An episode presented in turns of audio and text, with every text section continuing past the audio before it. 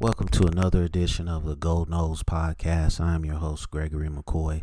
This podcast is by a fan for fans. I am not a journalist. I am not a reporter. I am not a insider. I do not work for a website. The majority of my content comes from me, in my opinion. Other information comes from the internet. Today is March 6, 2020. I got about five different segments here for this episode. I hope you enjoy it. First segment is entitled Ron Dugans Not Celebrated Enough. Um, if you just go to YouTube and type in Ron Dugans, they have about a uh, 19 minute highlight tape of Ron Dugans. And this, he's one of the most underrated receivers to ever come through the program. Um, he was mostly used as like a, a jump ball guy in the end zone, and he won a lot of those jump balls. But I mean, he just had speed too. I mean, it was a Duke game, and I, you know, Duke. I know Duke sucked back in the day, but still, it's Division One football, and he just took off and ran away from the defender. I mean, um, we all know about the uh, reverse pass from Peter Warrick to uh, Ron Dugans in the Florida game. Uh, Marcus Outzen was the quarterback. Number uh, what what number did Outzen have? Number fourteen, um, I think. And um, yeah, so um, he's from Tallahassee. Um, he's a few months older than me. Um, and it really doesn't when you go look try to look up stuff on him on the internet it talks more about his coaching career now than his playing career. He uh he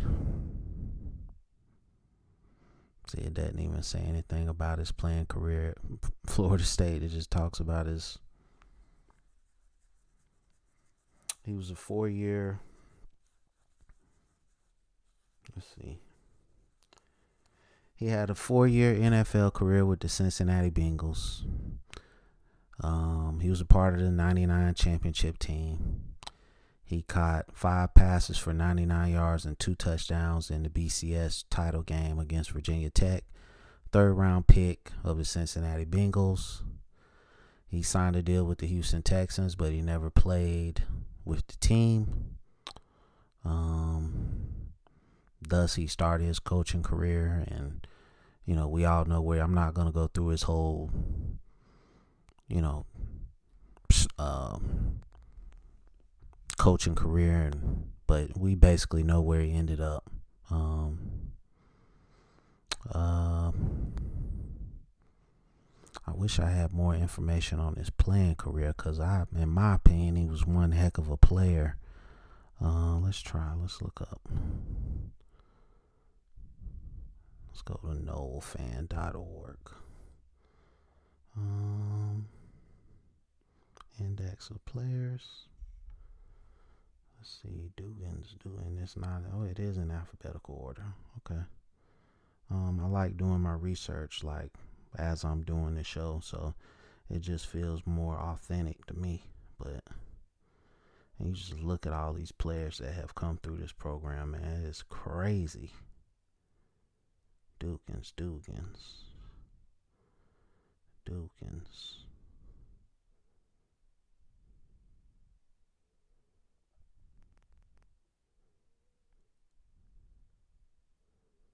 It don't have him on here for some odd reason.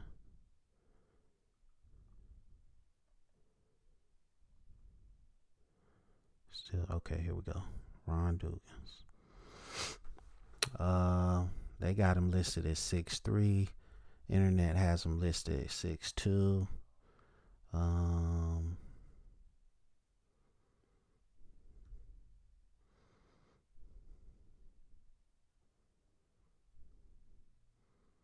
And it doesn't have all his receiving stats. Okay, his career receiving stats at Florida State is um, 105 catches, excuse me, uh, 1,520 yards, seven touchdowns.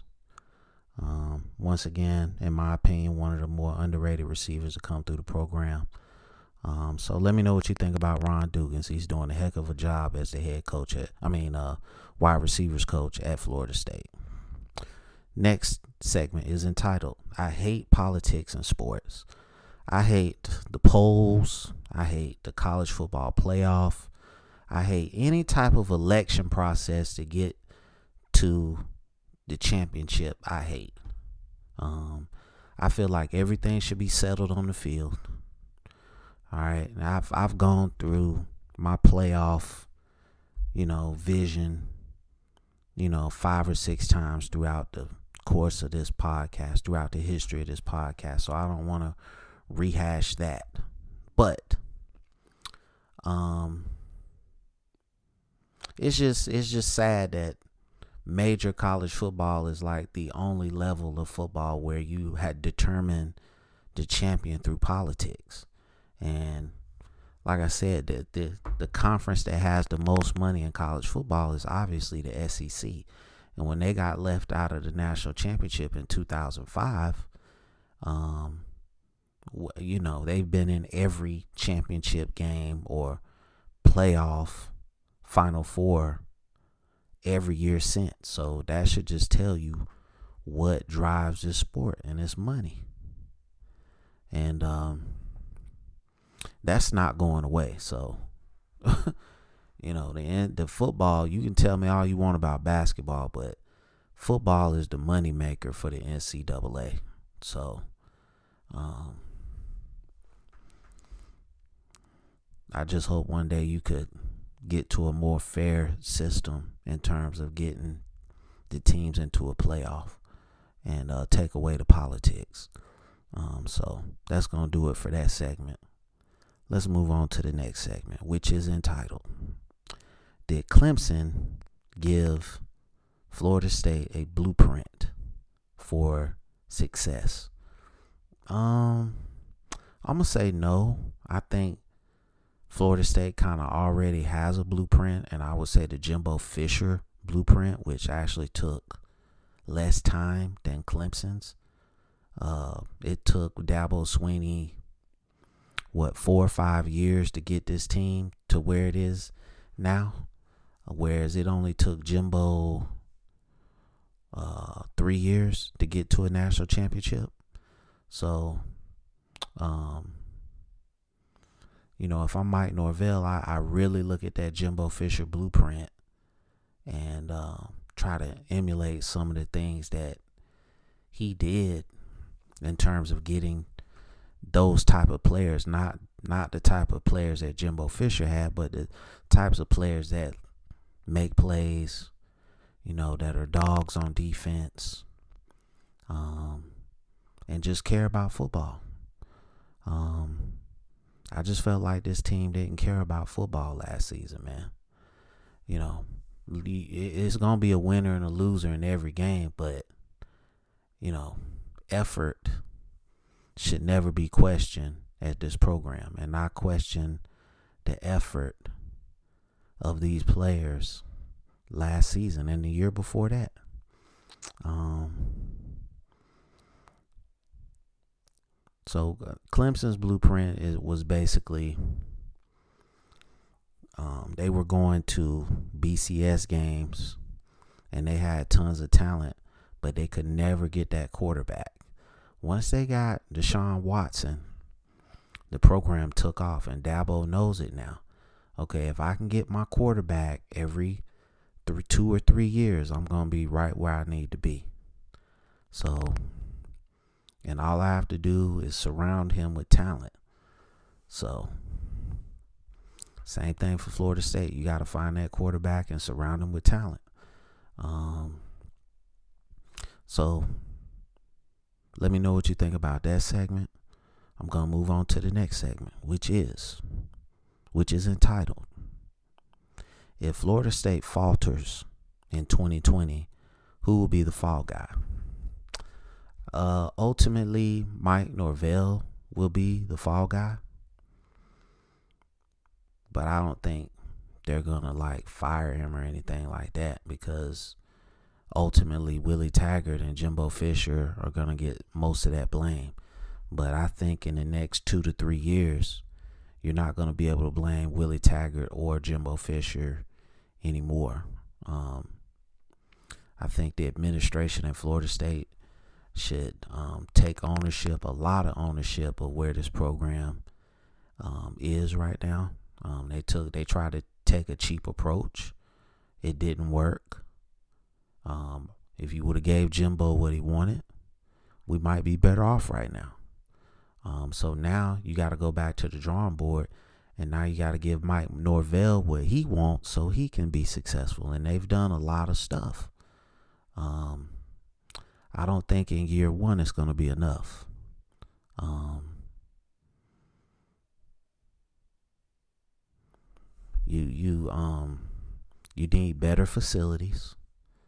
Okay, it, it, your training staff now seems pretty good from what I've seen on the internet. Um, they actually look like they know what they're doing. Um, so we'll see what happens, man. Um, I ultimately it's gonna fall on Mike Norvell though. But I think this administration is gonna understand that most of the, the majority of this team is not his. So you going you have to give a coach, I say at least three years to flip the roster and get his type of players on the team. But like I said, I did a couple episodes ago. I I went on the record as saying nine and three, eight and four. Uh, more realistically, six and six, seven and five, because the talent hasn't improved. If you had like the number one recruiting class coming in, okay, maybe I would say eight and four, nine and three, but you got the number 22 class. So I'm still thinking six and six, seven and five. Um, so let me know what you think about that segment. And the last segment for this episode is entitled 4K TVs on sale for $300 or less. Can't be good quality. Um I actually went to Walmart for this segment and did a lot of research on their 4K TVs that were $300 or less. Um it was pretty good. I mean, you know, you have to look at the contrast ratio. You have to see how many colors the TV can produce. Um, you know, I, I'm not a smart TV guy. I love flat screen TVs, but I would rather have like a Fire Stick instead of you know the TV having its own programs built into the TV. I'd rather have an Amazon Fire Stick so I can put my own stuff on there. Um, but the picture quality on some of the Hisense, high sense makes some good TVs. You know, I know a lot of people be hating on Hisense, but they make really good TVs, man. You know, 4K, 4K for 300 bucks. Okay. I mean, you say what you want, but you know, I don't I don't need a Samsung Curve TV for 900 bucks and I'm looking at the the uh the uh attributes of the TVs and it's virtually the same. And I can save 600 bucks. All you're doing is paying for the name Samsung. Um I have a older Samsung LED. Um still works like a beast. Um, but I this Hisense, I feel like it's just as comparable. Um, you know, the the um, it's a 4K. I mean, bright, beautiful, sharp picture. I mean, you could to me, you can't ask for anything more. Um, you know, I stopped getting like if I'm gonna buy something name brand, it has to be just okay. The the competition can't even compare to the quality of the product, and that's just not the case in the TV market right now. You know, unless you got some kind of high profile thing that you're doing, like a very sophisticated sophisticated podcast or something along those lines. Um, yeah, I don't really need a you know supersonic 4K TV. So, um, you know, if you guys listen and do some research, let me know what you think about the uh, 4K Hisense TV for 300 bucks at Walmart. And uh, that's going to conclude this episode. I hope you enjoyed it. It's available on YouTube, Apple Podcasts, Google Podcasts, Spotify Podcasts. If you're listening to this on YouTube, please go down to the description, rate, review, subscribe. I appreciate your support. I appreciate everybody who listens on a daily basis. And uh, as always, go Noles.